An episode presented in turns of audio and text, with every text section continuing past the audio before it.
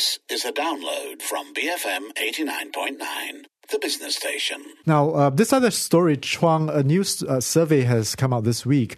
It found that Malaysians found uh, Prime Minister Tun Dr. Mahathir Mohamad and Transport Minister Anthony Loke to be Pakatan Harapan's best communicators.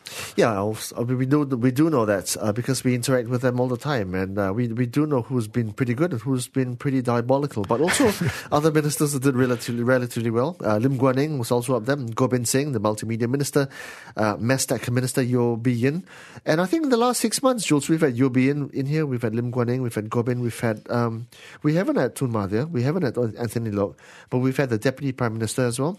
We had the Entrepreneur Development Minister, Dato Sri Redzuan. Today, at 8.05, we'll have the HR Minister, Kulasegaran. So I think listeners will have a pretty good, you know, idea. More transparent, you know, they're coming on. Well, they're more transparent yeah, for sure. Yeah, right? accountable.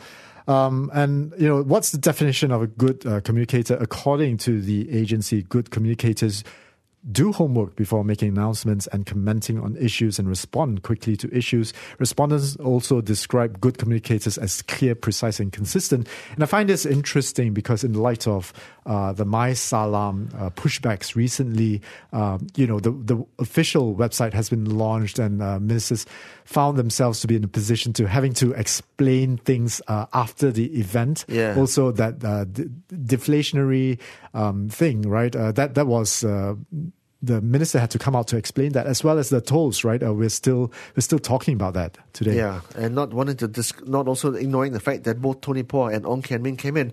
I just want to cite Ong Kian Ming was very very clear, very very well researched, and in terms of policy direction, very very cl- um, uh, spot on. But you know, as as you say, Jules, some of the things that were announced in recent times, like the toll and the My Salam, it's it's been obfuscated at best.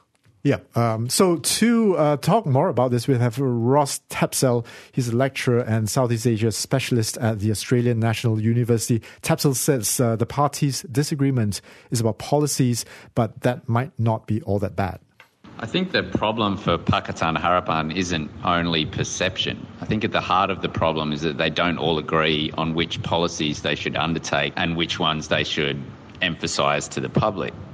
Nevertheless, governments, even cabinet ministers in many countries, don't always agree. They do need more of promoting cabinet decisions rather than individuals pushing their own agendas. But conflicting ideas in the public realm are not necessarily a bad thing.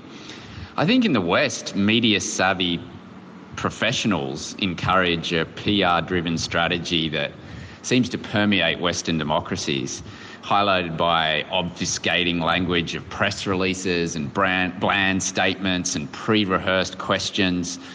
Uh, and I think in response, we've seen the rise of populists who, who tell it like it is, like Donald Trump, who sort of cut through some of that PR driven, media savvy, political, Tony Blair esque form of political communication. We also asked Tapsell what Pakatan Harapan can do better.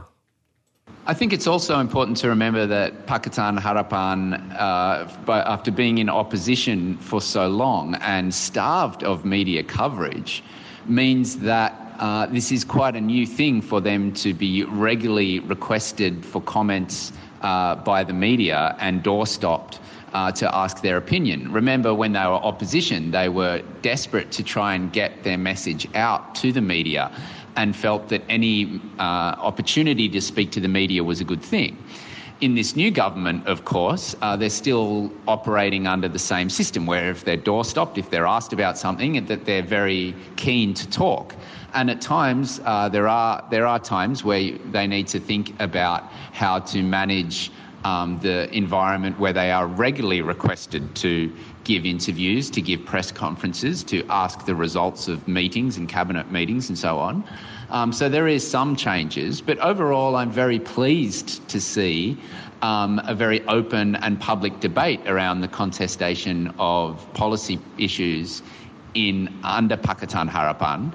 Um, but I think they need to try and solve these uh, problems together, publicly and professionally.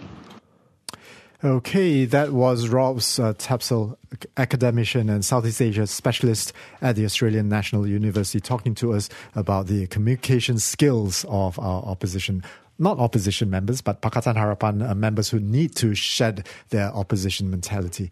Um, we'll be coming back with more news after this, BFM 89.9. Thank you for listening to this podcast. To find more great interviews, go to bfm.my or find us on iTunes. BFM 89.9, the business station.